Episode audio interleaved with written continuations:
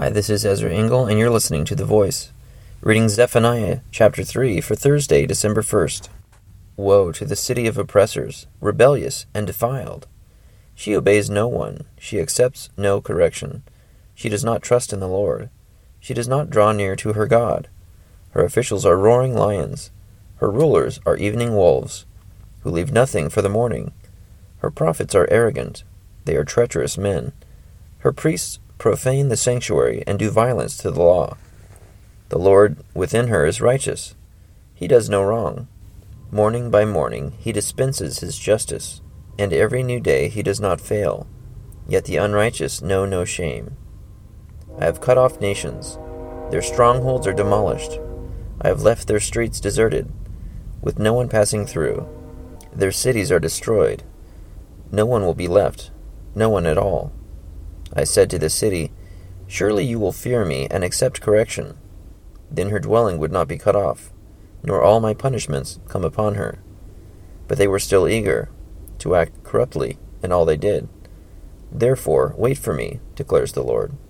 For the day I will stand up to testify, I have decided to assemble the nations, to gather the kingdoms, and to pour out my wrath on them, all my fierce anger. The whole world will be consumed by the fire of my jealous anger. Then will I purify the lips of the peoples, that all of them may call on the name of the Lord, and serve him shoulder to shoulder. From beyond the rivers of Cush, my worshippers, my scattered people, will bring me offerings. On that day you will not be put to shame for all the wrongs you have done to me, because I will remove from this city those who rejoice in their pride. Never again will you be haughty on my holy hill. But I will leave within you the meek and humble, who trust in the name of the Lord.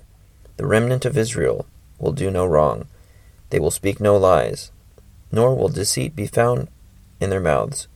They will eat and lie down, and no one will make them afraid. Sing, O daughter of Zion.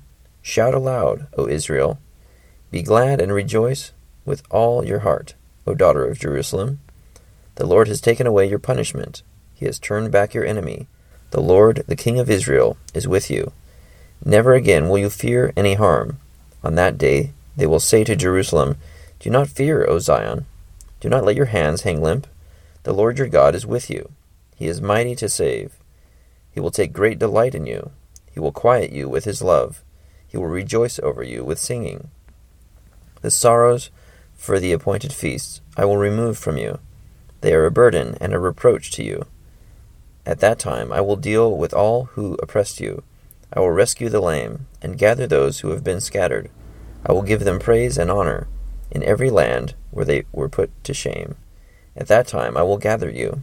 At that time I will bring you home.